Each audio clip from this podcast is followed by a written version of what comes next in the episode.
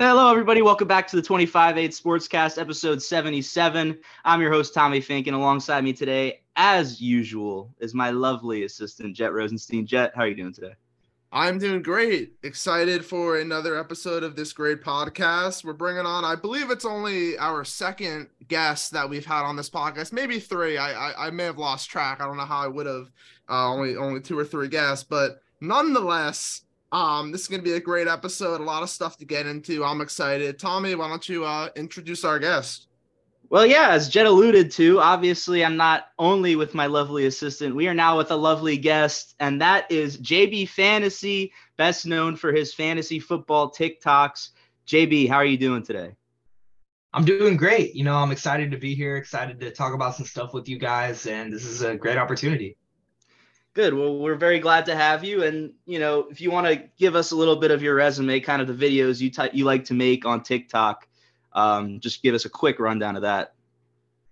So for sure, I've been creating TikTok content since the summer of 2021, primarily fantasy football content.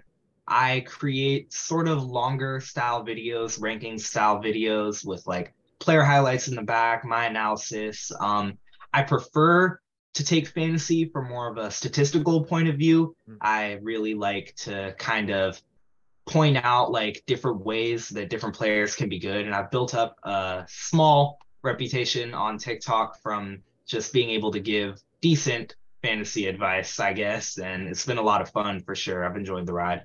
I, I actually yeah, have a question, and, if, if, I could just ask him, Tom, because I, I like I like to take a similar approach as far as looking at the numbers and, and making a lot of my decisions based off of that. Actually, I actually have a JDR metric patent pending, as Tommy Tommy knows. But is there is there certain statistics, fantasy football related statistics that you take a look at, or just NFL statistics you take a look at to kind of um, make better decisions when you're you know going through drafts or you know throughout your leagues?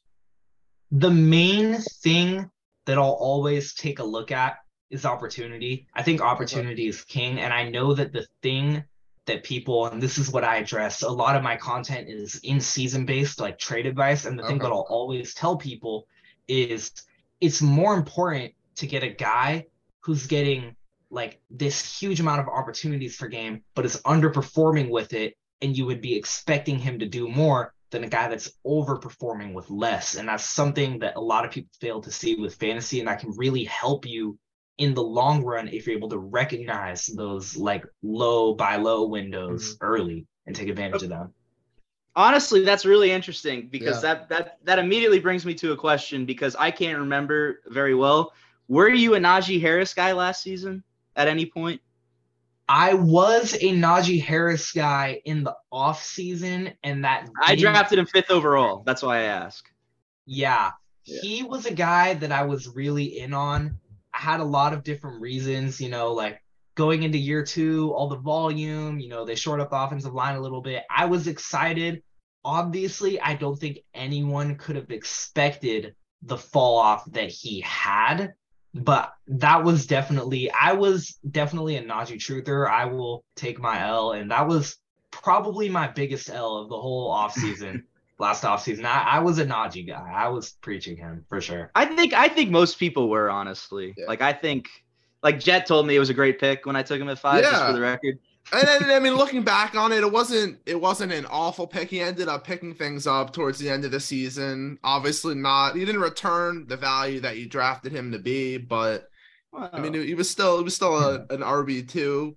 Uh, most most of the points towards the later part of the season, but um, I mean, I for me, like a guy that I pinpointed that Tommy knows, and I, am still gonna still gonna love this guy, D'Andre Swift. Probably fell a little bit more than Najee Harris. Uh, yeah. Over, over, the past year. Um, I don't know. I don't know what your take on him was uh, last offseason compared to Najee Harris, or however however you want to summarize that. But I'm just curious because I'm a big D'Andre Swift truther still to this day. I was definitely in on D'Andre Swift. I was actually in on him even the year before as okay. well because I've had this is my third off season posting fantasy content on TikTok. Okay. And for both of the first two, I was big on D'Andre Swift. I was really honed in on the receiving volume yeah. that he was getting with Goff. I was really excited by that. And I 100% did not expect one for Amon Ra to continue to ascend into like an mm. actual wide receiver one, taking away that like short intermediate volume away from Swift in the passing game, and also Jamaal Williams just like scoring the most touchdowns in football. Yeah. I didn't expect either of those that was brutal. Yeah, he had a lot stacked up against him last year, that's for sure.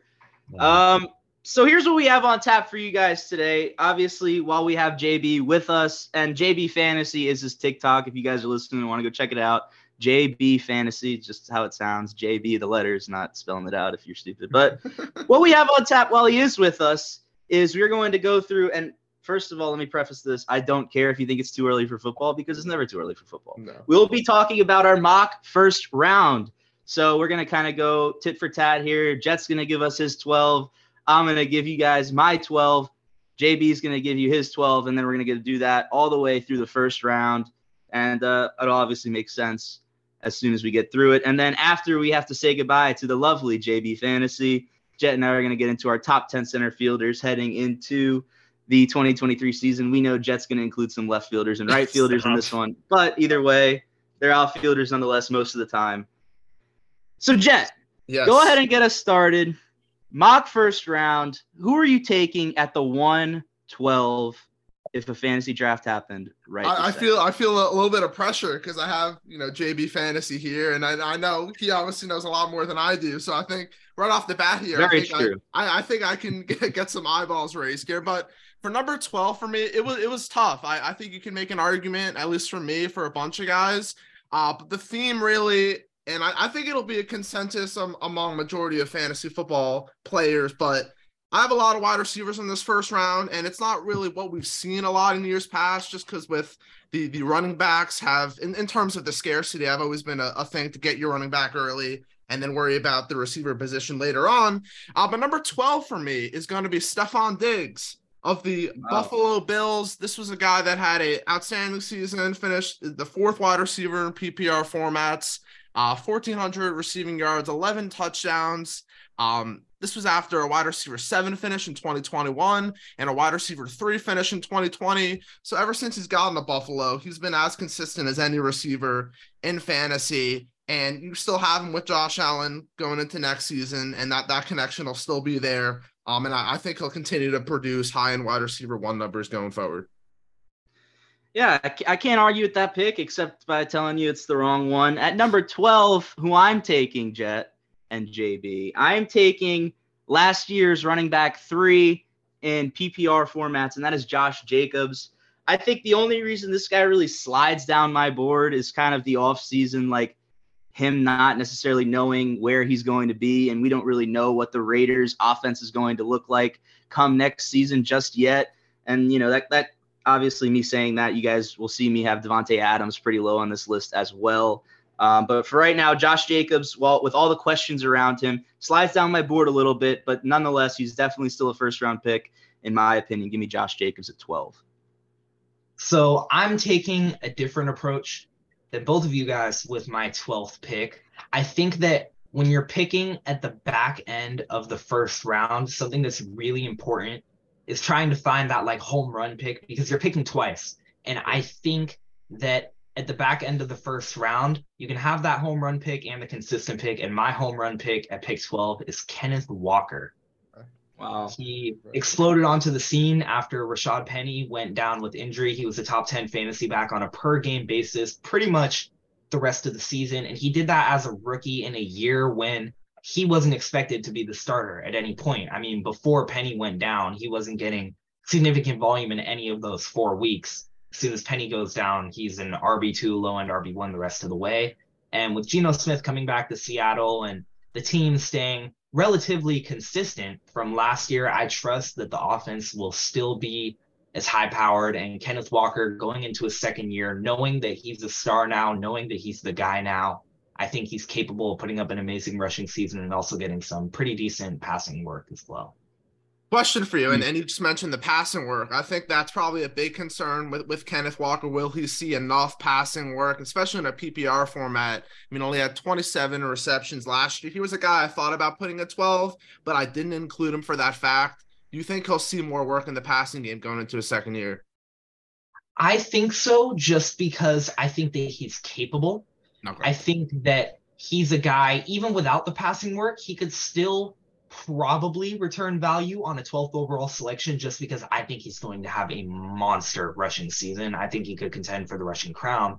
But I think that when you have that type of guy on your team and you don't have a reliable passing down guy who you know is going to steal work, like we saw with Jonathan Taylor and Nyheim Hines, the Seahawks don't have a Nyheim Hines. I think that when it comes down to it, you can trust Kenneth Walker with enough passing volume for him to get by as a fantasy RB1.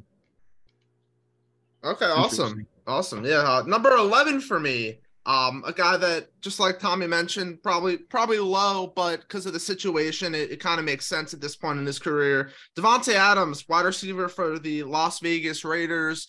Uh, we, we know what he's done the past couple years. One, two, three are his wide receiver finishes um, in PPR formats. Obviously, no more Derek Carr is going to be quarterbacked by Jimmy Garoppolo, but this is a guy that's going to get still get a ton of volume, and the touchdowns will be there as well. I mean, he's had double digit touchdowns each, of the past three years.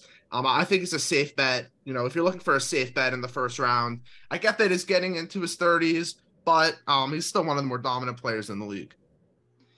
Yeah, I mean, I'm going to go with the definition of safe bet here, my friends. Give me Travis Kelce at number 11. Okay. Seven years in a row as tight end one or two. Okay.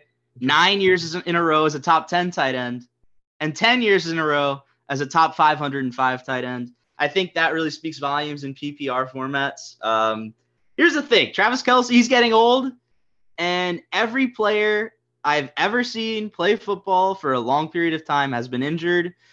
That's why I just I cannot I cannot bring myself to draft him top three, top four, top five.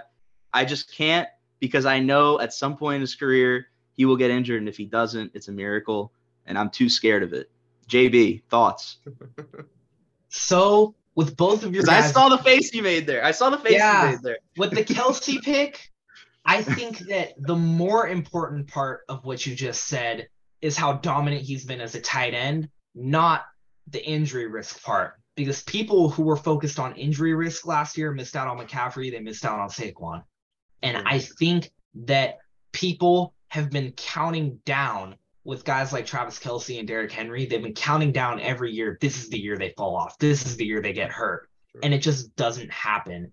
And I think that Kelce is a guy like he he's in the running for the greatest tight end of all time. When you have a guy like that, you can kind of bypass those typical father time, typical injury like notions that you have in your head for when they'll fall off because I think he has at least another year or two or maybe even three of elite production left in him. So he's wow. higher up on my list. I don't have Davante Adams on my list like okay. Jett. I would put him literally at 13 or 14 with okay. Stefon Diggs. I don't mm-hmm. have either of them. Just because, like I said, with picking 12th, like home run pick, consistent pick, I would have them as the consistent pick at the beginning of the second round. And my other home run pick at pick 11 is going to be Tony Pollard. Wow.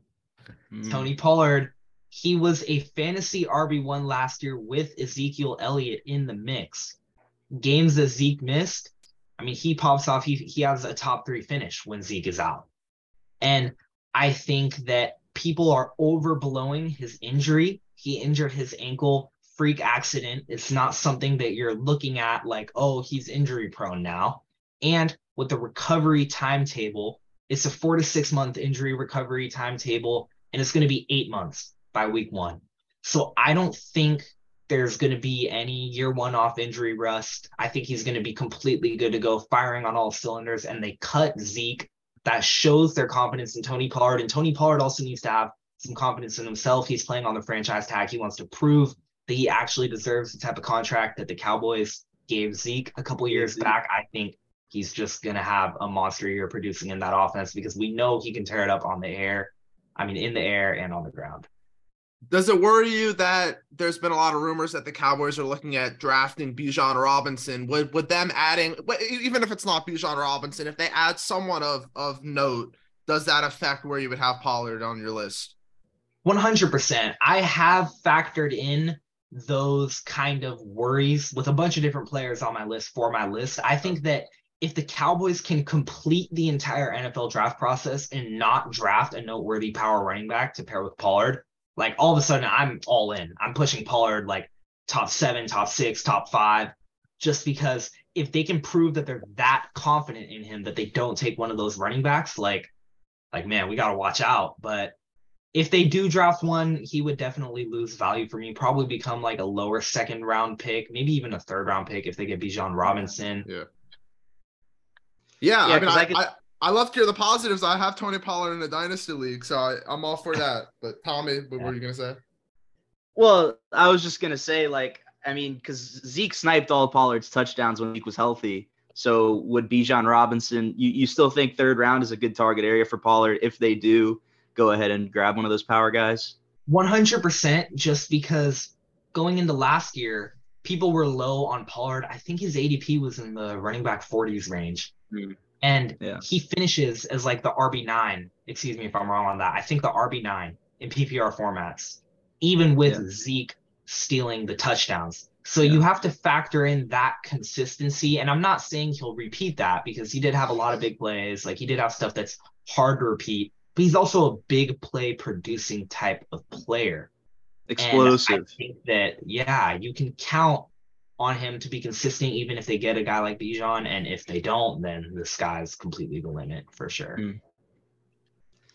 Jett All right. number ten. Number 10 for me is going to be Josh Jacobs of, of the Raiders, uh, guy that had an outstanding season last year. I'm not going to get too much, you know, into him just because Tommy talked about him, but um, he's going to continue to get the volume. He's going to have plenty of opportunities to score touchdowns. Um, he's, he's well worth a first round pick just because also like he saw, he saw 50 plus receptions for the second year in a row. I think if he stays along that track, um, he's enough to be worthy of being a first round pick in a PPR format. Number 10 for me is Stefon Diggs, and he just shot up my board recently uh, with the news of the best receiver in the room, Isaiah McKenzie, coming over to my Indianapolis Colts. Uh, thankfully, Stefon Diggs will no longer have to compete with those targets, and they're all his now. So, Stefon Diggs, as Jett mentioned, obviously has been insanely consistent. Um, Jett and I seem to be thinking very similarly throughout this draft so far. We could have some some issues in a future draft We coming won't. up, we but- won't be. We won't be thinking similar for long, though. I, I don't think that will be the case. Number 10, Stefon Diggs. So for me, unfortunately, it's going to be boring. I have the same number 10 selection as Jett. I have Josh Jacobs. People are low on him this off season for reasons that I don't understand. It's the same type of thing that happened with Amon Ra, and I did make the mistake with Amon Ra. I had him lower than I should have going into last year's draft. When a player shows that they have a new role and they're producing like an elite player with it, there's no reason to just outright assume that they won't A, have that same role the next year, or B, that they won't produce the same way. Josh Jacobs was the RB3 last year. So you could argue that even picking him 10th is a little bit low for him as honestly of value because you go from Derek Carr to Jimmy G. I mean, nothing really changes in terms of production at the quarterback position. You have exact same coach, Josh McDaniels. You have the exact same talent in Josh Jacobs. He didn't sustain a major injury. He didn't have anything altering his career path. He's playing on the franchise tag, which means he's basically having the same contract year motivation that he had last year that everyone was like, oh, Jacobs went crazy because he's in a contract year. He's basically in a contract year again.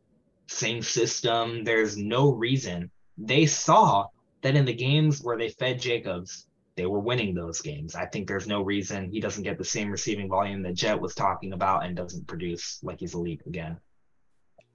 Yeah, I mean, I'm looking at my list and I'm like, for the first time in a while, I'm happy with whoever I take out of the first round. I feel like, so so having Jacobs at 12 definitely isn't a diss. I know that, uh, we got a Raider fan here. I understand. um, Josh Jacobs, he's still good. All right, my my fault. Number nine, Jett. Number nine. Yeah, I wish I could have put this guy number one. I couldn't do it. Uh, Tyreek Hill of the Miami Dolphins. My Miami Dolphins. What a year from him in 2022. Uh, set a career high in in receptions and targets and yards. Um, had double digit touchdowns. Uh, this is a guy that's going to continue to get fed in a very dynamic Miami Dolphins offense. I don't care how many times Tua underthrows him or whatever he does, he's going to find ways to continue to build off those yards after the catch, which he gets where he gets the bulk of his fantasy points from. And I mean, it's going to be another outstanding player to have on your fantasy team in 2023. Okay, number nine for me is a wide receiver heading into his 10th year in the league, and that is Davante Adams, another Raider. Here's my thing with Davante Adams. I am slightly worried about Jimmy Garoppolo throwing the football. Yes, they have same similar outputs, Jimmy G and Derek Carr, similar outputs. Um, but I feel like the play designs were very, very, very different between San Francisco and Las Vegas. I think Davante Adams is the type of player that will easily be able to adapt and you know be able to use Jimmy G's strengths, you know, like the short route, get open in space, make a move. But Derek Carr, a lot of the times when Davante Adams would eat with Derek Carr, it was like Adams broke loose downfield and he's open. He's got 15 yards of separation. Derek Carr dropped it in his basket. It's a 60 yard touchdown. Good night. And then I don't know if we'll see that with Davante Adams. So that's why I would have him a little higher, actually, even though he's 30 now. I would actually have him in the top six, seven, but just because of that one concern, Davante Adams is coming in at nine for me. I do understand, just to touch on your analysis there, I understand the concern, but I think that you could even now I do have Davante Adams out of my top 12. So I'm not saying that your concern isn't valid, but I think that you could maybe flip that around and say he produced at an elite level when Derek Carr clearly wasn't too too comfortable in the Josh McDaniels scheme. And Jimmy Garoppolo only ever made it to San Francisco because he excelled as a backup when given opportunities in the Josh McDaniels scheme in New England.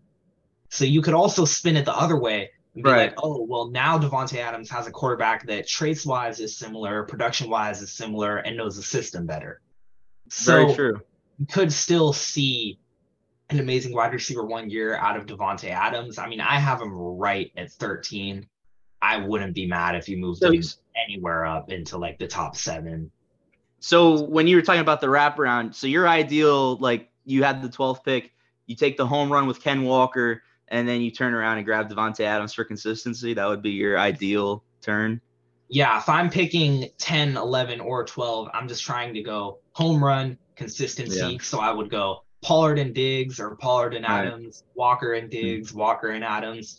And at 10, I have a more, I mean, sorry, nine, I have a more home run level pick. But even though he's a home run level pick, he's still consistent. And that's why he's this high. And I have Ja'Marr Chase. I hmm. think that this is the year that he likely makes that offensive player of the year type of leap that we saw from Justin Jefferson. I don't have much to back up that take. It's just kind of one of those like eye test, like he has the dog in him takes. Like Ja'Marr, Ja'Marr is that guy. And I think that he just goes nuclear this year. I was crafting this list up and I mean, I considered moving him as high as number five. I have him at nine for now, but as the offseason goes on, like if we see him like going crazy at training camp, like maybe the Bengals move on from Tee Higgins, like Right. a lot of stuff could move him like incredibly higher up on my board for sure. I think this is his floor. Number eight for me, Saquon Barkley of the New York Giants, a guy that you know m- many people were concerned about. Tommy was one of them, and and because of the injury concerns, and obviously they're still a concern. They're they're a concern with anyone that plays football because it can happen at any given time. And I think with Saquon, the reason why I have him a little bit lower, um, I I think it's possible that if the Giants add a few more weapons in terms of their receiver room, he could see a little bit dip in his in his receiving volume. They already added Darren Waller. Um, what's not to say they're not going to add another wide receiver in the draft. Um, and then and as far as you know, the, the Giants offensive line, obviously that's another that's always been a concern, but for Saquon, he's been able to overcompensate with that issue. And I mean, he's still a fantastic player. He's still a first round pick. Um, guy I was extremely high on last year. Um, you know, a little bit lower on, but he, you know, the production that he puts out last year, and I think it's going to be very similar, uh, but a little bit of a dip in 2023. So I'd like to touch on that Saquon analysis real quick. And I think that at this point in the offseason, the Giants got Darren Waller. Maybe they get Odell. Maybe they draft someone. Mhm. But other than that, there aren't going to be any other major additions made to the receiver room. I think it's pretty clear that they're out of the DeAndre Hopkins race at Yeah. this point. And so I think that these more minor additions to the receiving room, they won't, they may take away from Saquon's receiving volume a bit, but what I think they'll do more, and you'll see why Saquon is higher on my list later in the episode. I think that the Giants getting Waller and receiver help will actually help benefit Saquon's fantasy value because Saquon just faces so many stacked boxes. He's the whole offense. And when you get those guys to help unlock Daniel Jones a little bit more, unlock the passing game a little bit more, all of a sudden defenses they can't hone in on Saquon as much, and his efficiency I think is going to skyrocket. But he's still going to get elite volume because he's still Saquon. He's still in that contract year. He still has the connection with Brian Daboll, and I think that he will have a top three finish this year. That makes sense. Yeah. I wanted to touch on that too, actually, to go with JB's point. I think a great idea for the Giants offense scheme wise would be, you know, they go out and grab a speed threat in Parris Campbell, send him on some end arounds completely If the box is stacked, though outside obviously isn't. So if you can send him outside, you gain 20 yards the first play of the game with Parris Campbell, run Saquon into the box three times, and then do it again. All of a sudden they back off and Saquon can absolutely eat. At least that's that's that's that's in a perfect world. Number eight for me, I'm going with a homer pick, Jett, and you know who it is. It's this beautiful man right here. It's the, it's the most beautiful man in all of sports, Jonathan Taylor. And this is this is an eye test. I got to tell you, it's a complete eye test. Jonathan Taylor absolutely exploded onto the scene. Even his rookie year, people don't even realize that he was this RB six in PPR formats. People didn't even like notice that. Um, and then obviously we all know about his RB one season a year ago. Last season, I, I don't take into account as a Colts fan. I just don't. Uh, a lot of injuries. Even when he was healthy or quote healthy, he was on the field. He had a step slower. He was a step slower for sure. Um, his vision we know is great. I just think he wasn't healthy at all last season, even when he was on the field. He looked very slow. He looked sluggish. He didn't look into it. It's hard to look into it when you're three and twelve. Um, but uh, give me Jonathan Taylor number eight. So I have Jonathan Taylor at number eight as well, but I have a lot less optimism. I have him at a not really in sort of a praise type of light. I think it's more of a I'm putting him here because of what he did two years ago, but I'm scared to draft him type of way because this just isn't the same Colts team from Taylor's No. RB1 finish. And the thing with Taylor's RB1 finish is he was the worst fantasy running back one points per game wise of like the last decade. Like other RB1 finishes from guys like McCaffrey, Todd Gurley, David Johnson, light years ahead of Jonathan Taylor in terms of production. Even Ekeler's RB1 finish, just better. Mm. And with Taylor, I think that we're likely going to see that same uninspired Colts team that we saw last year with them picking fourth. If there's any type of trade up to the third overall pick, the Colts miss out on one of the three top rookie quarterbacks. And then what do you have? I mean, you have a Colts team with Will Levis. We don't know if Will Levis is going to give Jonathan Taylor the receiving volume that he would need to be an elite high level fantasy first round pick. It's also a deep running back class, and JT is near the end of his rookie contract. I think it's very likely that we see the Colts add in either a rusher behind JT that will steal some of his work or a Nyheim Hines type of guy to take away receiving work. I also am a little bit worried with Taylor injury wise, just because of how reoccurring his injury was. With Tony Pollard, Mm. one time thing, ankle done, done for a year. JT, it was just on and off, Lingered. and on and Yeah. off, and that's the worst type of injury for fantasy. I find it hard as of right now to find myself taking JT in many leagues next year. Yeah, I mean, part of my optimism for him is the Shane Steichen hiring. I think that adding in a, a really good rushing mind to be the head coach of the team, I think he's a. I think it's just going to open up the offense, especially if we're able to go grab Anthony Richardson because like I would take I mean, I don't know this necessarily, but like going into last year, I think Anthony Richardson and Jonathan Taylor going into last year, like not now. I think it sounds, you know, a little bit better than maybe Jalen Hurts and Miles Sanders did. And I think Shane Steichen's going to be able to open it up. That's what that's what I'm hoping well, for at least. The one thing that I think to consider with that is a lot of the time new coaches and new GMs come in and they have a philosophy like that. They want to have their guy. And yeah, I true. think it could be concerning if Shane Steichen comes in to Indy and he's like, JT's on the end of his rookie contract. He's coming off of a lingering injury, and I don't see a top five guy out of him anymore. And he wants to grab his own running back to like bring up and be like his guy. You know how coaches always do with quarterbacks. If that happens at running back, then JT's value is screwed. Yeah, I might cry if that happens, to be honest with you. Jett, give me your number seven. Yeah, number seven for me, a guy that also dealt with injuries last year, Cooper Kupp.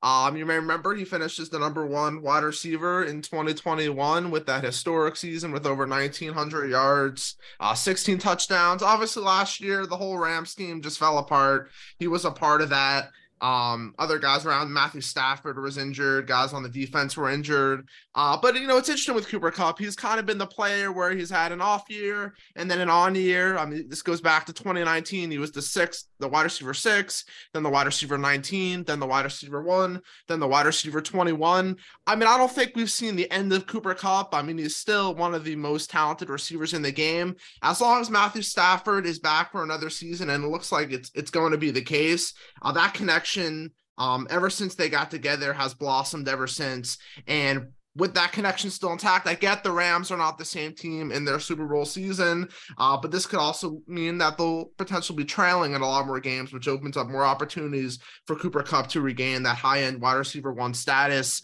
I'm not too concerned about the injury. Um, he's bounced back from injuries before, and I think we see a, a nice season in 2023 from Cooper Kupp.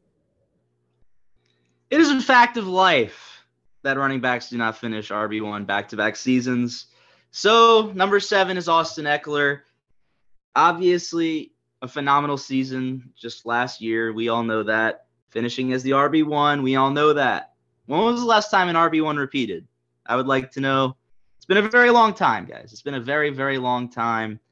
Austin Ekeler is no exception. Heading into his age 28 season, obviously, more or less the complete same system, complete same scenarios around him, but he's a year older and a guy that has suffered injuries throughout his career. He's had two very, very healthy seasons. Again, I'm going to be scared of injuries and move Austin Ekeler down to seven on my board. So for me, I have a repeat of Cooper Kupp. Jett and I have been really in sync with this. I think that another talking point that he didn't mention was that last year before his injury, people seem to forget the offseason debate was or Jefferson as wide receiver mm-hmm. one. Before Kupp goes down, I mean, he was kind of pulling away in that yeah. debate fantasy wise, wide receiver one. I mean, he was on pace, I think, for the most receptions in the season to just take yeah, over. He was, he was blowing up. Yeah. Yeah. Oh, yeah. And I think that Matthew Stafford is the X factor here.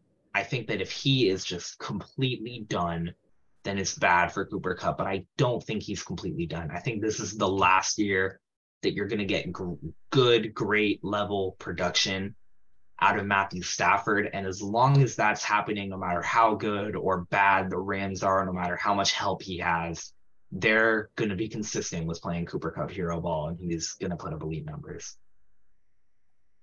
Yeah, number six for me, a guy that it looks like I'm a little more optimistic about than the two of you. I have Jonathan Taylor at number six, and, for me, uh, what I, what I see in him, uh, this is a guy that is only what 24 years old. Yeah, he's coming off of injuries in, in his third season, but the guy wasn't going to stay healthy forever. That's just really hard for any NFL player to do. The good thing is that he is young and with him being young, his body is able to recover a lot easier than if he was an Austin Ekeler or Derrick Henry or someone of that nature. So with Jonathan Taylor, um, we know like we, we think he'll see the same volume, and that that's my hope and that's my inclination for having him this high.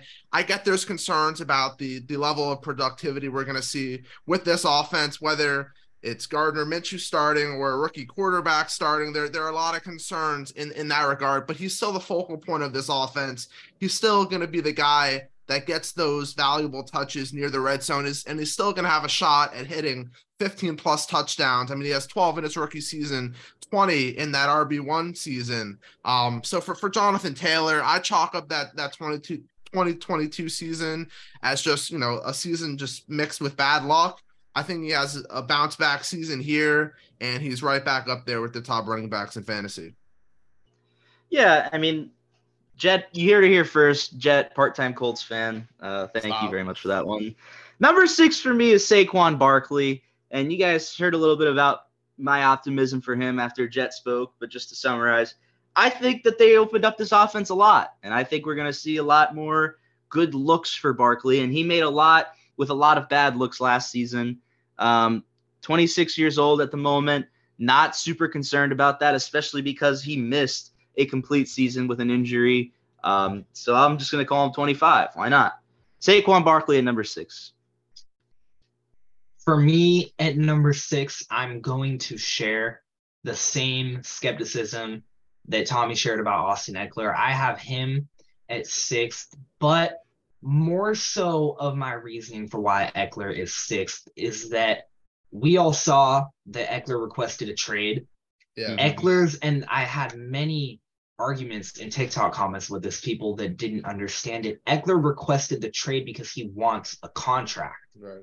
And I was talking about how I don't think Ekeler's fantasy value will be as good next year. And people were like, oh, he's just going to get traded to a contender. Ekeler is an old running back that isn't good at establishing the run. He is not going to get a contract extension from a contender, a team like the Bengals. That's one that I saw getting thrown around a lot. He's not going to get it if Ekeler gets a contract extension somewhere, which I don't even know if he will find the money he's looking for anywhere. If he does, it's going to be a team like the Bears or the Texans or the Falcons. That's just a team with too much money to throw around. They're going to try and use him creatively to help ease in their young quarterback. And I think that going to a team like that, his fantasy value could just be killed. I mean, I could see him getting traded to the Texans, being a one-two with Dameon Pierce and being a security blanket for Bryce Young. And his fantasy value would be toast. His rushing work would be gone. His receiving upside, he'd get checkdowns from Bryce Young, but the receiving touchdown upside just went completely down the drain. And for the reasoning of being scared about where he plays football next year, I can't put Ekeler any higher than six. Well, Jett actually just traded for Austin Ekeler in a dynasty league. Yeah, I mean, I, I gave up nothing. That, I gave up nothing for him, so uh, I gave him gave him a second round pick. I, I don't I don't think anyone would. Whoa, would, a second would, rounder end would say anything bad about. It. I'll talk about Austin Ekeler in a little bit. Uh, but number number number five, of course number you five will. for me.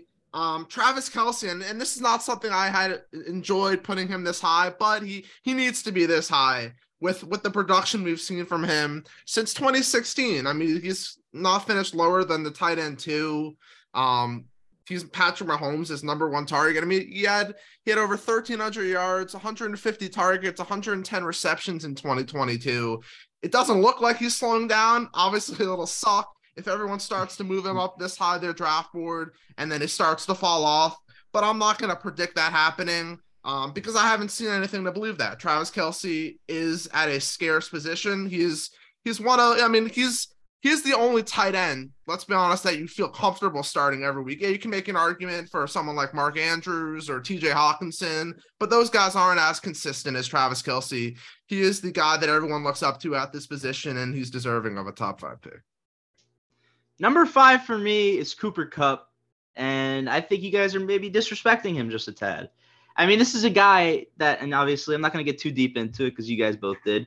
This is a guy that finished as an uh, wide receiver two in what was essentially eight games last season. He played like 10 snaps of a ninth game, and he still finishes as the wide receiver 23 in PPR formats. And I think Cooper Kupp, obviously, we know the talent that he have that he has. We know his ability to get open against zone and man coverages. And obviously, we know Stafford has a very partial um, love towards Cooper Kupp. So I think Cooper Kupp, I think it's hard to see him falling outside of top fives. Um, I made the mistake of passing up on him last year for Najee Harris. I won't do it again. Even though maybe it wasn't a mistake long run. For me, at my next pick, I have Tyreek Hill. Okay. I think that he's being slept on by you guys for the fact that he finished so high amongst fantasy wide receivers with absurd production, just having three quarterbacks during the season. I mean, he has Tua, and then and they all three suck too. And then he has Skylar Thompson, and then he has partial Tua, and then he has partial Teddy. It was just unbelievable. And he still put up consistent elite numbers week in and week out. And I think that Tyreek Hill could even be argued to be even higher because he gives you a ceiling that quite literally nobody else on planet Earth does when it comes to fantasy football. There is nobody that can just turn a one yard pass into a 90 yard touchdown, that can turn a bad fantasy performance into a 40 point second half yeah. like Tyreek Hill can. I mean, he is just unbelievable. And he's going into his second year with Tua. Everything is pointing to Tua being fully healthy and fully committed. I mean, the Dolphins immediately this offseason said, yep, he's our guy, exercise his option. No hesitation, no Lamar Jackson rumors, no nothing. And Tyreek Hill, I mean, he's loving it in Miami. He can't stop raving about Tua this year and last year. And I think going into his second year there, fully healthy Tua all year, fully healthy him all year. The Dolphins are going all in for their Super Bowl window. Tyreek Hill's just the next level. I love it. I love it. I don't. I mean, I don't know about Super Bowl window, but yes, just out absolutely, of curiosity, absolutely. Just out of curiosity, where do you have Jalen Waddle going? I think that he'll be probably towards the back end of the second, because mm. I think that his production with Tyreek Hill still putting up the production that he did went really underrated. I think something that a lot of people forgot was like because it got overshadowed when they traded for Tyreek Hill was like I mean the Waddle fantasy agenda was exploding before they traded for Tyreek Hill because Mike McDaniel was going into his press conferences and they were like, "What are you excited about for Miami?" And he was like, "Waddle, Waddle, Waddle, Waddle, Waddle." and I think that going into a second year with him, he's still going to find creative ways to use Waddle they know that he's probably more so their wide receiver of the future than Tyreek Hill just because of age disparities. And I think that Waddle is just going to be probably the best wide receiver two on a, a team in terms of fantasy production this year. So higher on him than Tee I think that right now, just because there's the off chance that Tee Higgins isn't even a Bengal True. next year, Fair. I would Fair. say yes, because I also think that Waddle's points are easier to come by than Tee Higgins' points. Tee Higgins yeah, has a great fantasy game because he has like a 50 yard moss, yeah, a 40 yard touchdown. Jalen right. Waddle has a great fantasy game because he's getting like 10 intermediate targets a game mm-hmm. and he just turns on the burners, which although Tee Higgins is the best jump ball receiver in football, it's easier to catch a slant and turn on the Jets than high point jump ball every single drive, you know? So, yeah. Tee Higgins definitely is top two. I would put him second behind Michael Pittman yeah. in, in jump balls. But uh, oh, Jett, who do you no, have? no, no. Jett, who do you have coming in at number four? Number four, uh, JB alluded to him taking a huge next step forward. Ja'Marr Chase for me of the Cincinnati Bengals. Um, we saw him finish as the wide receiver 15 in only 12 games, and he outperformed his receptions totals, targets. Um, he would have been well over 100 receptions, well over um, uh, well over a thousand plus yards. Would have been in the double digit touchdown department. Um, I, I think whether Tee Higgins is here or not, uh, this offense is just so explosive and is going to score a ton of points every game that Ja'Marr Chase is, is the number one guy for a reason. He's Joe Burrow's number one guy for a reason. And I mean, he's only going into his, his third season. And we, we see a lot of receivers. They take that that significant jump in their third year. obviously, you know, barring that he's fully healthy for a full season, this could be the year that Ja'Marr Chase finishes as the overall wide receiver one. But I think for him going at number four for me, um, it, it just makes sense for where I see him going this year. Yeah, Jett, you and I are in the same boat. I got to tell you, I have Ja'Marr Chase at four as well. Uh, for me, it's it's like such a there's such a connection between an elite quarterback and an elite receiver, especially when it dates back to college, and they've never left it. They've had one year off of that elite connection. You know, they were elite in college They've been elite in the NFL when they've both been on the field. Obviously, um, the year that they missed it, Burrow was hurt anyway. So they I haven't even played a year to get without each other since the college days. And I think there's really something to be said about that. And Ja'Marr Chase, I agree with Jett. Tee Higgins or not, he's going to get his targets, and his targets are almost always very, very valuable. And what I mean by that is like, you know, a target for maybe Deebo Samuel could be like a, a very easily be a two yard slant over the middle, try to let him get open. Ja'Marr Chase, he's always he's always the guy that they're they're trying to feature.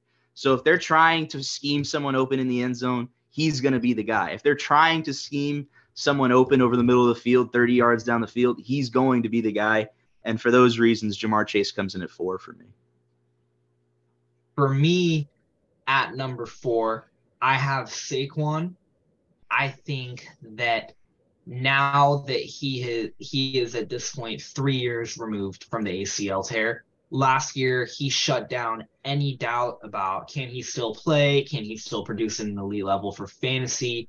I mean, he proved that he was the whole offense. And I think that at the beginning of last year, when he saw him consistently putting up RB1 finishes, I think that's the Saquon that we're going to see more of this season, not the Saquon towards the back end of last season where it was like, okay, he's the whole offense. They're only keying in on him and he's falling off a little bit for fantasy because that happened once the Giants wide receiver room just turned into dust. And once people realized, okay, Saquon can still play, we need to overcompensate and we need to change our entire game plan to him. As I touched on earlier, going into next year, another year of development for Daniel Jones. Darren Waller is brought in. Hopefully, a speedy wide receiver in the draft is brought in. And so the Giants are going to be more dynamic, less stacked boxes against Saquon. Saquon's going to have the same, I hope, the same usage because of his connection with Daboll. His he's going into another contract year because he obviously got franchise tagged. I think he's going to have that same killer mentality. I think he's going to put up another insane fantasy season. You can't go wrong taking them this early for sure. Number three for me is Austin Ekeler, and I'll, I'll make my case why. Um, obviously, obviously, with Austin Ekeler's style of play, he's not a guy that is going to run between the tackles for 15 plus carries a game and you know be at risk for suffering significant injuries like a lot of running backs in the NFL do. He, he is a guy that is used heavily um, within the passing game. Had over 100 receptions last year. Um, and he has a knack for the end zone. I mean, at 20 touchdowns in 2021, 18 in 2022. There's there's no reason that that is not going to continue. Um, and we also have to look at the fact in 2022, the Chargers, with all the expectations they had coming into the season, they were not the team that everyone thought they were going to be. They had injuries to their wide receiver room. Keenan Allen, Mike Williams were in and out of the lineup. The offensive line was banged up all season. Rashawn Slater missed a significant portion of the season. Um, now you'll have a full offense hopefully a full complement of weapons for Justin Herbert. Um, sure, the receptions may not be where it was for Austin Ekeler because those those those wide receivers will be there for for for a full season. But I, I think in terms of his rushing efficiency, I think we could see that take an increase with a healthy offensive line. The touchdowns are still going to be there because he's the guy in the red zone. And for me, I think the top three is is the tier. Then the tier drops off for me. Uh, when when you're talking about PPR guys and guys that are significant producers in terms of catching balls out of the backfield, like Austin Ekeler does, um, there's no reason for at least me to to exclude him outside my top three. So you think Ekeler's going to stay with the Chargers when it's yes, yes. I, this this this ranking is with the fact that I think he'll stay with the Chargers. You you made the point. I, I don't think anyone's going to give him that kind of money. And what he'll have to do is come to his senses that he wants to play. He's not going to not play. So he'll stick with the Chargers, accept whatever. Like that's the thing. It, it, it's a it's a great point. Like the style of his play is not worth the kind of money that a, a running back like a Derrick Henry is, is worth. It, it's just the nature of the, the position and the nature of what he's capable of doing. I think he stays with the Chargers. If he goes elsewhere, it, it definitely hurts his fantasy value because I, I don't think there's a lot of other quarterbacks out there that would do what Justin Herbert does in terms of, and obviously Justin Herbert isn't a guy that just dumps off the ball, but if you com- if you combine the ability for Justin Herbert to find Austin Ekeler and his ability to find the end zone on a really good team, I just don't think that's a combination you would find anywhere else. Love the homer pick there from Jett. My number three is number three for one reason alone. There's one single reason that he is not number one, and that is because his quarterback this year is trending towards being Trey Lance. Here's the thing Christian McCaffrey's coming in at three for me, but here's the thing Brock You're Purdy. Hater. You're a hater. Nah, I am a hater, but that's not the reason. Brock Purdy and Jimmy G, what do they do when they're in trouble? They look for the check down. Trey Lance, when he's in trouble, he's going to look to scramble. And I think that is going to hurt his fantasy value a little bit. I don't know how I'm considered a hater when I have him still being drafted at number three overall. Um, but regardless, I do think that is a, a thing to actually look into because it, it's just the nature of the the running quarterback. If he has an opportunity to run, or if everything else around him is broken down, he's going to look to his legs before like the the last the last resort, which is usually either a check down or or scrambling out of the pocket and then seeing what you can do from there. I think we see more scrambling than check downs from Trey Lance. So before I touch on my number three, I think just to counter that, I think that with your whole description on what do Brock Purdy and Jimmy do versus what Trey does, a lot of the time, what do Brock Purdy and Jimmy G do? There's an open receiver downfield. They overthrow them, they underthrow them, they miss them. What do I think Trey Lance going into his third season, two years learning the system fully healthy, will do? He will prove why he was the third overall pick and he will make those throws. I think the 49ers offense will simply score even more than they have in the past, which is a scary thought because of how many weapons they have. And so I don't think that Trey Lance coming in is going to hurt Christian McCaffrey's value overall. I'm just going to spoil my list. I have him at number one. I think there's no debate on having Christian McCaffrey at number one. Ever since he joined the 49ers, he has just been the best player in fantasy, no other way around it. And you're talking about Trey Lance scrambling, but the way that McCaffrey is used in Kyle Shanahan's system, it doesn't have to be those undesigned little dump offs. I mean, Christian McCaffrey is being used designed runs, designed screens, designed quick throws. And Kyle Shanahan knows that he's the best playmaker on that offense. I mean, Christian McCaffrey is going to get the ball. And when he does, he's historically efficient with that San Francisco scheme and that San Francisco offensive line. And him being as talented as he is, he's going to have another RB1 level finish. No, I agree, and and he is he is my highest running back on the list. I'm not uh, just after the way last year went. I'm not super attached to running backs this season, um, and and and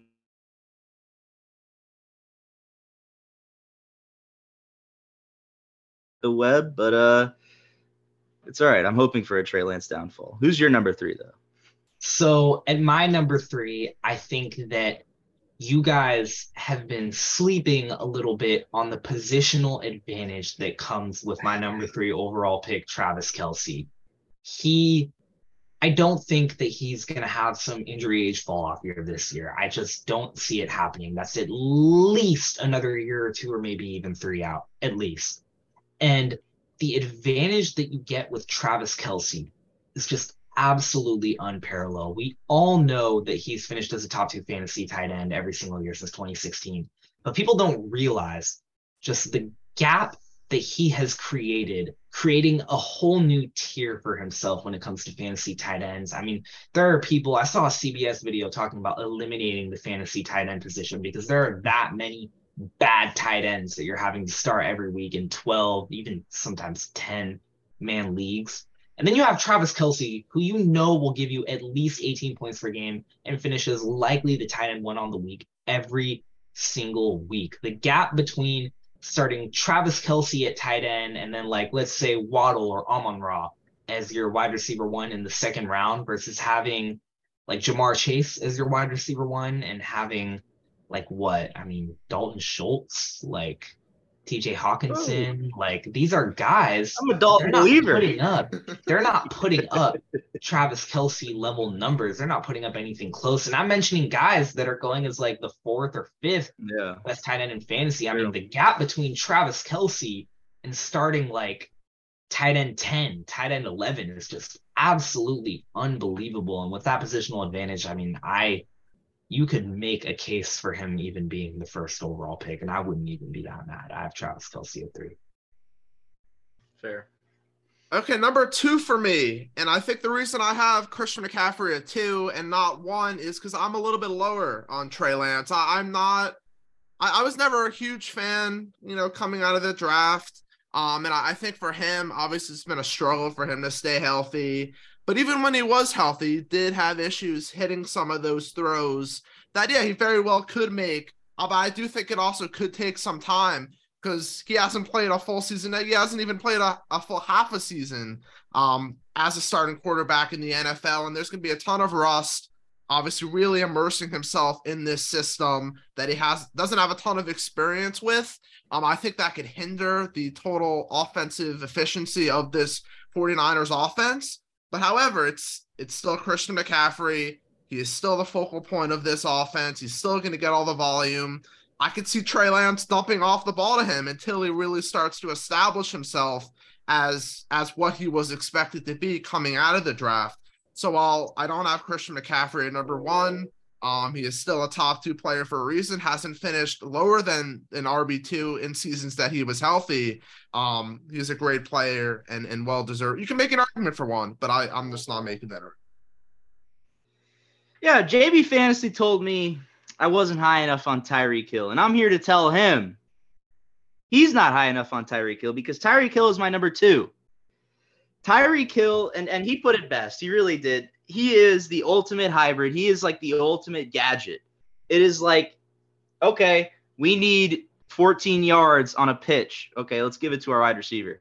We need 75 yards. Can you burn your corner by 13 and a half yards? Sure, I'm Tyreek Hill. I'll do it. I don't know if you guys saw a clip of him running track uh, that came out this off season. Yeah, yeah he, he he he won his heat by like maybe nine steps in a 60 yard no i think it was a 100 yard dash but it was it was incredible. He's still he's still that guy. He's always been that guy. I don't think no matter how bad tua plays tyreek hill is still going to be able to you know go grab the football. Um, he just gets open and and when you get open you get opportunities. And i'm gonna go ahead and use jb fantasy's word perfectly opportunity. He gets it. He will continue to get it and until he stops getting it, I think there's no reason to see Tyreek Hill outside of the top five in any draft board, especially if you're a Miami Dolphins fan, Jett. So for me, at my number two, I have a guy that I think at this point has been revealed to be the number one in a semi consensus. I have Justin Jefferson, reigning offensive player of the year. I can just be brief here. There isn't really much to be said yeah. about Justin Jefferson. I mean, I was huge on him going into this past season, getting that Kevin O'Connell system. I knew that Jefferson was going to explode. I had him as my wide receiver one in draft boards last year. I have him again this year because there is just no reason why the best wide receiver in football won't repeat another wide receiver one season for fantasy. Yeah. yeah, I mean he's he's about to have his he's about to have his fourth wide receiver one season, and the guy's 23. So, I yeah. mean, it the pace we're seeing is historic. Obviously, Jett and I are about to talk about him uh, coming up here. So, Jet, you go first. Yeah, for me, I don't even think we've seen uh, the best season from Justin Jefferson yet. Sure, he's had 1,800 receiving yards, but this is a guy that hasn't had over 10 receiving touchdowns yet. I think we could easily see a 15 plus receiving touchdown uh, season from him. Uh, pair that with the fact uh, that he's going to get probably 1,500 or even more yards than that.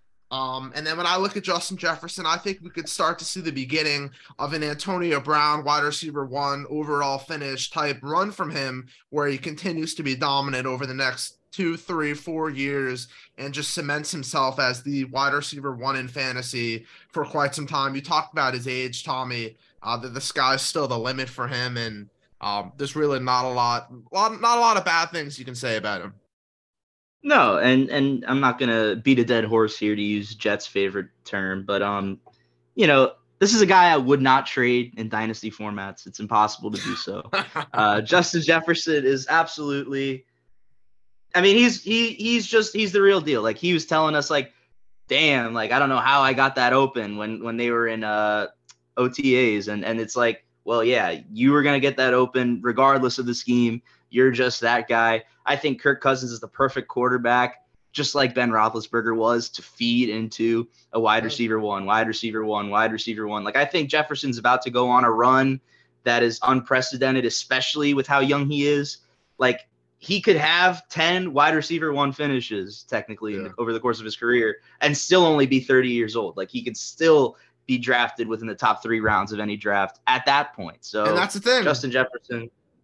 Dynasty managers thing? who traded him, they're yeah. gonna lose out on seven oh, straight yeah wide receiver one overall finishes. They failed completely. What were they doing? Absolutely.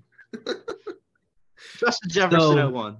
Go ahead. For me, all this gassing up of Justin Jefferson, it's great for his future, but right now, the undisputed best player in fantasy has to be Christian McCaffrey. He had an argument for it when he was in Carolina, rotting sure. away on this horrible, horrible, horrible team. And he gets traded to San Francisco, elite coach, elite scheme, elite offensive line, elite weapons around him so the defense can't solely focus on him. And he just explodes. He had no offseason, he had no training camp, he had no OTAs, he had nothing. I mean, he was in San Francisco at practice less than 48 hours after being hmm. traded from the Panthers. And he still goes on to be the best running back in fantasy for the second half of the season and almost leads the Niners to the Super Bowl. I think that when you factor in the fact he's an elite rusher, he's the best receiving running back in football, and you add in the efficiency that comes with the system that he's in and the offensive line that he has, no matter who's at quarterback for the 49ers, he is going to get it done at the best possible level. And with how scarce running backs are, there's nobody else who I think has an argument for the first overall pick. So I do have a quick question for you then. What round could you potentially see yourself maybe saying Elijah Mitchell's still there? Maybe maybe I could stash him. Let's see what happens. What round? I don't know. I mean, we did touch at the beginning of this pod about how it's never too early. For me, yeah. it's a little bit too early for me to have those True. late, late rounds mocked up. Yeah. Really only I've really only dived into the early rounds at this point.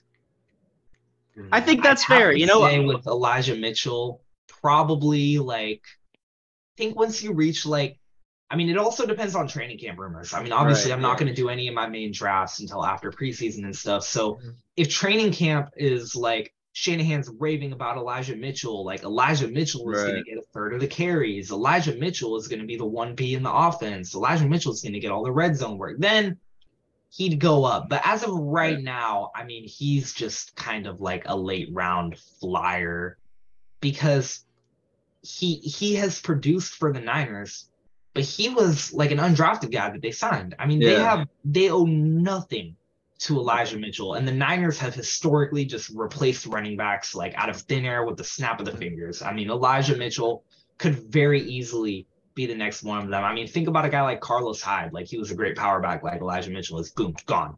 He's done. Okay, now we have Raheem Mostert. Boom, gone. Raheem Mostert's done. Elijah Mitchell. I mean, oh, boom, we just traded for a running back to replace him. Elijah Mitchell has already proven that I hate the term injury prone, but he might right. be injury prone, yeah. and yeah. he's going into his third year as an undrafted running back on a running on a team that already has the best running back in football. I mean, he just doesn't have much value for me. Yeah, it's probably it's probably best not to think about the later rounds because this time last year I was a huge Marlon Mack guy. So uh, maybe, maybe maybe you got the right idea over there, JB Fantasy. I know. Well, actually, you know what? This is the first time we can actually Jett and I attest to the East and West splits. We're yeah. currently East and West split right now. Jett and I, you guys obviously know where we're located. That's true. We do have a West Coast guy on uh, on with us, yeah. and that's uh that's uh JB. Jett has this running joke where he always talks about if a, if a team's traveling from one coast to the other, It they'll lose that game. Not not, He thinks- not all the he time. thinks they will always lose the it- game. No, not always, but it it affect it like it, it affects the team. It does. uh, disagree, man. But not to keep JB fantasy for too long. Do have a couple last questions for you. Can you give me some players that you're looking? And I I haven't prepared anything for this segment. I don't know if Jett has, but uh, I was planning on just asking. Is there any players that you're looking to bounce back or break out this season just based on what we've seen so far in the offseason or what we saw, you know, last season? Anything that you're looking at as far as like, okay, this guy, maybe I can snag him in this round because people aren't ready for it, type of thing. Yeah, for sure. I'm going to kill two birds with one stone at first.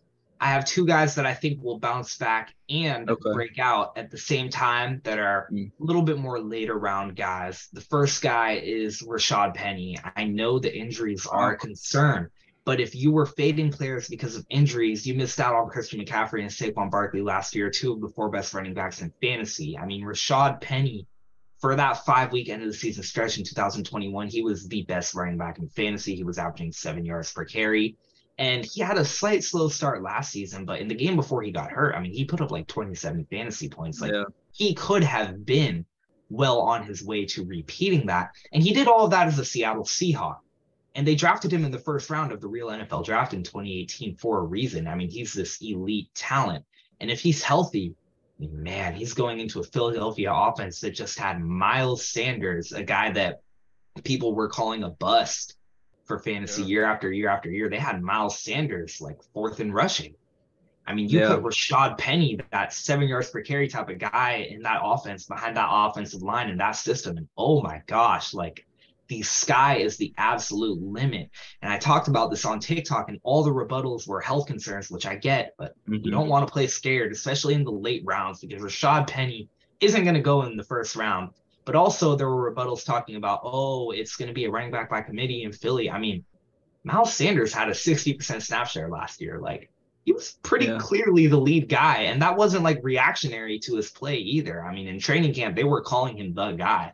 So, I mean, if Rashaad Penny has a healthy training camp, he's miles better than Miles Sanders. He's going to end up being the guy too and get that snap share and get that efficiency and get those touchdowns. And if he is healthy the entire year, hot take, if Rashaad's Penny healthy the entire year, he finishes top five in fantasy.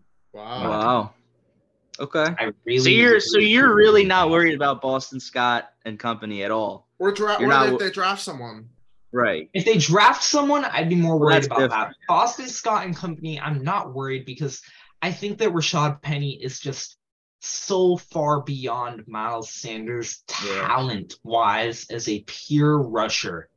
And they still gave Miles Sanders a sizable gap in terms of workload above Boston Scott and Kenneth Gainwell. And I will say, just because I'm not going to dodge them, the health concerns with Rashaad Penny are very real. And that's why I do think a guy like Kenneth Gainwell is going to be a great late round pick in fantasy drafts because I mean we saw he was popping off in the playoffs. I mean one mm-hmm. Rashaad Penny injury and at that point like he might just have to hang up the cleats if he has another major injury. And if that happens with the Eagles offensive line and system and his pass catching abilities, I mean Kenneth Gainwell could immediately become a fantasy RB2 if Penny went down, which is kind of likely. So he's an amazing late late round target for me, but I mean if Penny's healthy, I mean I don't know about you guys, but I don't want to play scared in like the sixth. I round do. of a Tommy fantasy draft. does. Tommy does. I'm yeah. a scared player. Like I I've had this that philosophy. point, I have this philosophy that if you uh you can't win in the first round of your draft, but you can definitely lose. And I think that I I, I think that reigns true. I, I drafted think that McCaffrey. I've been you there. Can, I think you can flip that around and say you can't lose in the sixth or seventh round of your fantasy draft. True. Like if you draft Rashaad Penny and he shatters his ankle week three, like okay, you still have your True. five best players. But if you draft Rashaad Penny in the sixth round and he's healthy the entire year with his efficiency and his talent behind that Philly offensive line, I mean, you may have just won your league. So And what what would you chalk up his slow start last year to before he got injured? What do you think? Just I, I think know. It may have just been a little bit of rust. I Yeah. mean, they really ran the wheels off of Penny those last five They weeks did. of that last Russell Wilson year. I mean, they just ran him to the ground. And I think that he may have been a little bit rusty also because he has just been injured so much that he has not gone through a full NFL season. So I don't think either mentally or physically he was prepared for end of this season, off season, off season training, start of this season, and just being great the whole way through. I think that that showed when right before his injury, he was looking just like his old self. He put up like 150 yards on the Lions. And I think that if he's healthy in Philly, he's just going to explode. I hmm. have, for my second bounce back breakout player, I have Elijah Moore. Just wow. got traded to the Cleveland Browns. I think he could absolutely explode there and be one of the best wide receiver twos in all of fantasy because he's a guy, 34th pick in the draft. He obviously has the talent. It's not like we've been years removed from that. He's still that guy that the Jets drafted.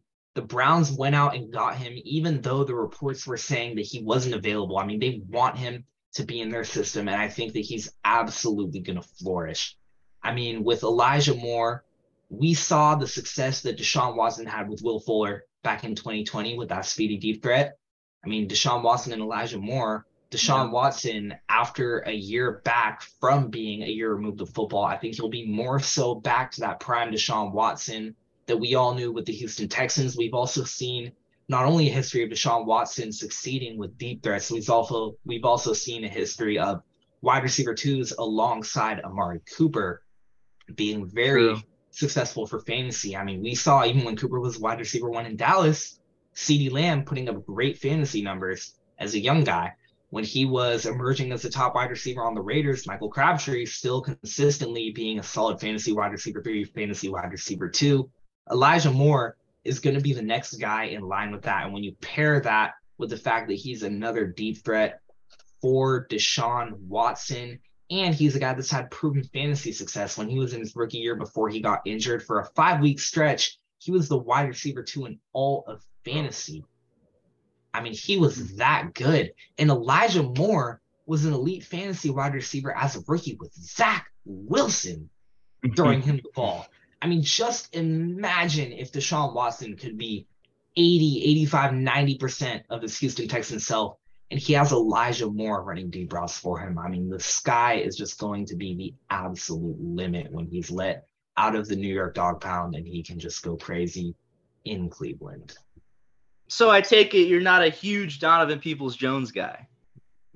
No, just because they went out and did this yeah, for right. Elijah Moore. Sure. I think that if you're really confident in DPJ to be your wide receiver too, you don't have rumors circulating all offseason with DeAndre Hopkins, with Odell, and then you actually pull the trigger for a guy like Elijah Moore. I think if you're confident in DPJ, you don't do all of that. True. You just don't. And so I think that he can be like a late round flyer if one of the higher wide receivers gets hurt or if you're in a bye week pinch and you're praying that he has one of those random 40 yard touchdowns. But other than yeah. that, no.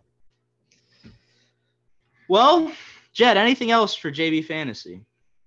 I know I know we're we run a little bit late on time, but if you can just kind of sum up really quickly like what your general strategy is when you're attacking a draft. I don't know if it's changed from last year going into this year, but just kind of a quick little summary of that.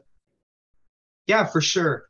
For me, my strategy is completely contradictory to Tommy's. I like to go all in on the high ceiling guys because I think that once you're like two or three weeks into the season, for most of your draft picks, it's become completely clear whether they were hit or whether they were a miss. And then you have the whole rest of the season make waiver wire additions, make trades. And if you just pick the safest possible team, I mean, a guy like Stefon Diggs is great. If you pick him in the first round, you know, he's going to finish as like wide receiver five behind all the other elite game breaking speed guys like Tyreek Hill, Ja'Marr Chase. Right. I mean, he's going to be great, but he just isn't going to be the best. And then if yeah. you go into your second round and you're like, oh man, I just I just want to get someone safe. Like give me like Amon-Ra St. Brown, okay, he'll finish us again like wide receiver six or seven or eight or nine or 10, but Right. he won't be the best. He doesn't have that extra gear. And if you just take that mindset into every single round of your draft, I mean, your team is just going to be mid. And Well, Tommy I knows play about that. fantasy I, I I, would play know about fantasy. that actually. to try and win championships. I mean, Yeah. I'd rather just it's week three and I'm like, man, like if it was last year and it's week three and I'm like, man, I completely read the room wrong on Najee Harris. I completely like misinterpreted what was going to happen with Kyle Pitts and D'Andre Swift. Like now it's time to make trades and now it's time to get active on the waiver wire. Then you have like a whole new level of excitement of trying to fix your team and it'll feel so much better if you end up winning the championship off of that. I'd rather have that or know that you nailed on all your picks and all of a sudden you're light years ahead of your opponents in the league. I mean, just imagine if like first round you go Tony Pollard, second round you go Kenneth Walker, third round you go like a crazy high ceiling wide receiver, and your later rounds you get like Rashaad Penny. Right. And then all of a sudden, like every single one of those picks bangs. Yeah. you're And everyone's looking at your team. Everyone on and they're draft like, day is looking at how your how did you you're get that ass. team? yeah. And I think that you played, I mean, nobody plays fantasy football and is like, man, like I want to avoid last place. Like, man, I want to finish like fourth this year. Like, no, you want to win. And so I like top three finishes. Stop. That's the strategy about that. I know. I, I gotta be honest. I do know people that just aim for a top three finish. I don't get it. Like I, I go for it, but um, it's a yeah. no, That that's a very interesting point. I I, I don't hear a lot of that kind of strategy, and I, I kind of like it. I not gonna lie, I may take a page out of your book. For sure. Yeah.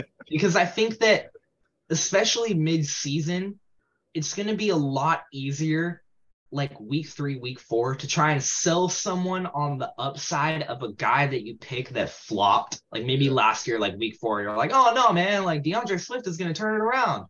Or do something like that as opposed to like, okay, my team is like 2 and 2 and my roster is incredibly mid but I'm still like attached to all these guys because they're still high level starters and I don't know how to make my team better without overpaying because like if you have just that mid-level team like you're going to end up losing a trade to try and make your team better like you're going to end up having to package like Jaylen Waddle and Amon-Ra St. Brown for someone like Ja'Marr Chase like you're going to have to overpay to try and get that superstar for your team and it's better to just try and become a negotiator than to just have to overpay off of mid players to try and succeed. That's awesome. That's a great point. If I'm looking at a Waddle Amon Ra receiving corps, though, I don't know if I'm looking to make a trade. I know, but I, I was just kind of using that as No, I- I- I- like no, I, wasn't saying. saying that they're bad Yeah. in any way. I mean, Yeah. those are great elite level No, players. yeah. I was just kind of trying to draw something up. I mean, that was unscripted. no. I, oh, you didn't. You didn't get the what's it called? Those stupid No. things that give it Joe Biden reads. JB Fantasy, everybody. Any closing remarks? Not really, man. I mean, this is a great episode. I mean, I think that a lot of good information was poured out from all three of us. I mean, there was some good debates on the players. I mean, I definitely think that some of what you guys said has factored into my rankings, taking it into account, and I just think it was a great time. Yeah, awesome episode. Thank you very much for coming on. I'm I'm sure everyone enjoyed it. I know I enjoyed our Yes. time together. Uh, at JB Fantasy on TikTok, everybody, I can personally vouch. They are must-watch videos every single time. I've never seen him pop on my for you page and said, "Nah, not right now." He definitely has the insight. He I gotta start using TikTok. I gotta start using TikTok more now. Now that now that we have our, our guest from from that's primarily on TikTok, so I'm I'm going on. I hope you're right following. now. I hope I'm you're doing it- following I'm doing it right yeah. now. I'm doing. That's I don't I go like on. TikTok that much, so I just gave you a follow. there you go. For sure. At JB Fantasy, everybody, thank you very much. Yep. Thank you guys. Well, Jett, again, it looks like we have run out of time. How many fingers would you need to count how many times we've skipped a segment due to the fact that we ran out of time?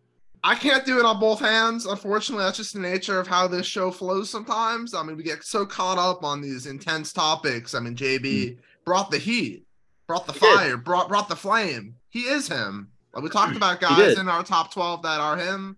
He doesn't have rosters that are mid. Yeah, he has that dog in him. He does. He does. he does. He definitely does. Uh, and you know, those of you keeping track at home, just you know, I'm gonna go ahead and sell the score here. Yes, when Jett says he can't count it on both of his hands, that means obviously it has happened more than 11 times on, Yes. over the course of this show because we do know about his left hand issue Yep. uh, and the extra finger on it. Jett, you've received an encrypted message, and it is obviously Woat, Watt, word of Yeah. the day. Absolutely. Yeah. Go ahead and run us through what our word of the day is, please. And why not? Why not maintain the theme? Because Right. this this show has been all about fantasy football. So why, in, in case you're new to the hmm. show or new to fantasy football, why not give the definition for it? And there's you know numerous definitions out there. But our friends over at Urban Dictionary always have us covered. And the definition we have for you today: a game for grown men that makes them regress back to childhood wherein they will turn on their best friends, argue to the death about anything, and become lifeless shells of their former selves. Um, for additional context, um, this is a a role play between Rick and Rod. Tommy, if you want to do the honors of being Rod, I'll be Rick, and then we can kind of showcase what this word actually means in a sentence. So here we go. You hear Tim got divorced, lost his house, and got committed. Fantasy football, dude. Fantasy football. Yeah, I mean it's it's short. I think it's fair. It's it sums fair. it up. It's, it sums it I mean- sums it up pretty good. I mean, people people will do will go the extra Crazy mile things. Crazy make lengths. sure they have you know a, a fantastic team. Um, Right. yeah, like it's it's um it's pretty crazy what some people will do. Um, and we're part of it. We're part of the cult, the fantasy football Mhm. cult. And I don't think we're stopping. It's a drug that we're addicted to, and I'm gonna Right. keep popping fantasy football pills. So Yeah. No. I've added to my daily rotation. I take vitamins beginning and end of every day. They include various amounts of pills, but you know, fantasy football pill. Day in, day out, 100% of the time it's there, Jett. yeah, I don't blame you. And I think JB, I think JB Fantasy, if he was still here, would would definitely agree. I mean, yeah, I, I, I agree. I, I think you may need to send over those supplements to me because Well, looking back, I think maybe you should have had him read word of the day. I think that could have been he would have enjoyed it. I think. I don't know if he would have preferred to play Rod or Rick.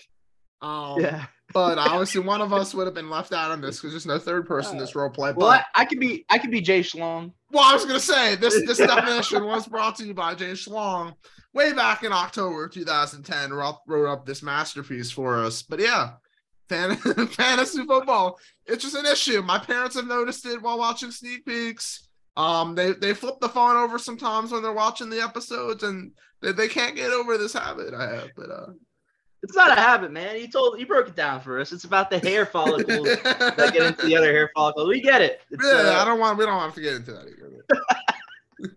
Thank you, everyone, so much for listening to episode 77 of the 25 8 Sportscast. I am the sole host, Tommy Fink, and um, obviously, Jett was along with me today. Jett, closing remarks. Yeah, please give JB Fantasy a follow on TikTok. It's At at JB Fantasy. yes, pretty pretty pretty simple. Has a ton of great If you listen to this, there. if you listen to this and you don't follow, I'm gonna assume you're an idiot. Yeah. I mean, or you don't know how to spell, which in turn you are an idiot. We expect So- to see his followers take a significant increase after this episode is released. If it doesn't, we may just end the show. Whoa! Before episode 100, iCarly's 100th web show spectacular. Come on, yeah, we can't marathon. What about that? We'll go, we'll go, we'll go to 100 and then stop if he don't doesn't get an increase. Fine, Deal. fine. All right. Thank you everyone so much for listening. I'm Tommy. That was Jett, and this is the 25 8 Sportscast.